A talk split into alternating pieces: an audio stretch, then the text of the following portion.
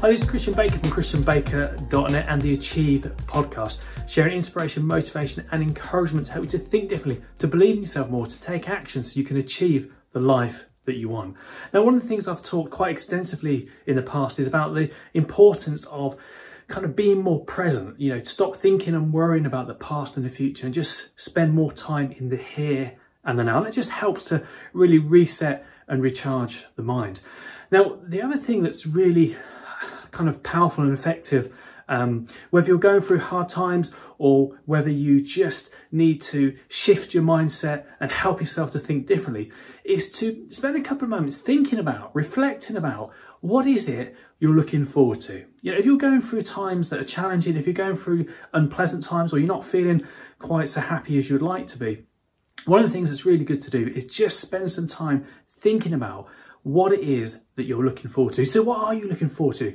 Get a pen, paper, get your phone and, and write in your notes and just start to, to get some ideas out. You know, if you could kind of suspend beliefs, disbeliefs, or what you're currently going through and fast forward to a point in time where you're doing things that you want to be doing, what would some of those things be? So in effect, create a wish list of all the things that you'd like to be doing, experiencing and enjoying. And this helps on many levels. It helps you to get your mind out of the moment that you're in, but also the mind really doesn't understand the difference between real and imagined. So as you're thinking about some of the things you're looking forward to, you're starting to create some of those feel good feelings that are associated with actually doing those activities for real. So it really does have a positive impact on your mindset and your perspective. So take a couple of moments just to think about. And again, if you've got it in a journal or on your notes section on your phone, just add to it. As ideas come to mind, start to create a list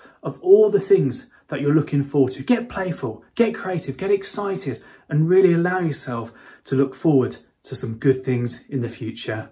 Now, leave a comment below and let me know what's the one thing that you're looking forward to the most in the future and uh, I look forward to, to reading all of the things that you come up with. Take care for now, have a great day, and remember what your mind believes you will achieve. So believe in yourself more, take action, and you can achieve the life that you want.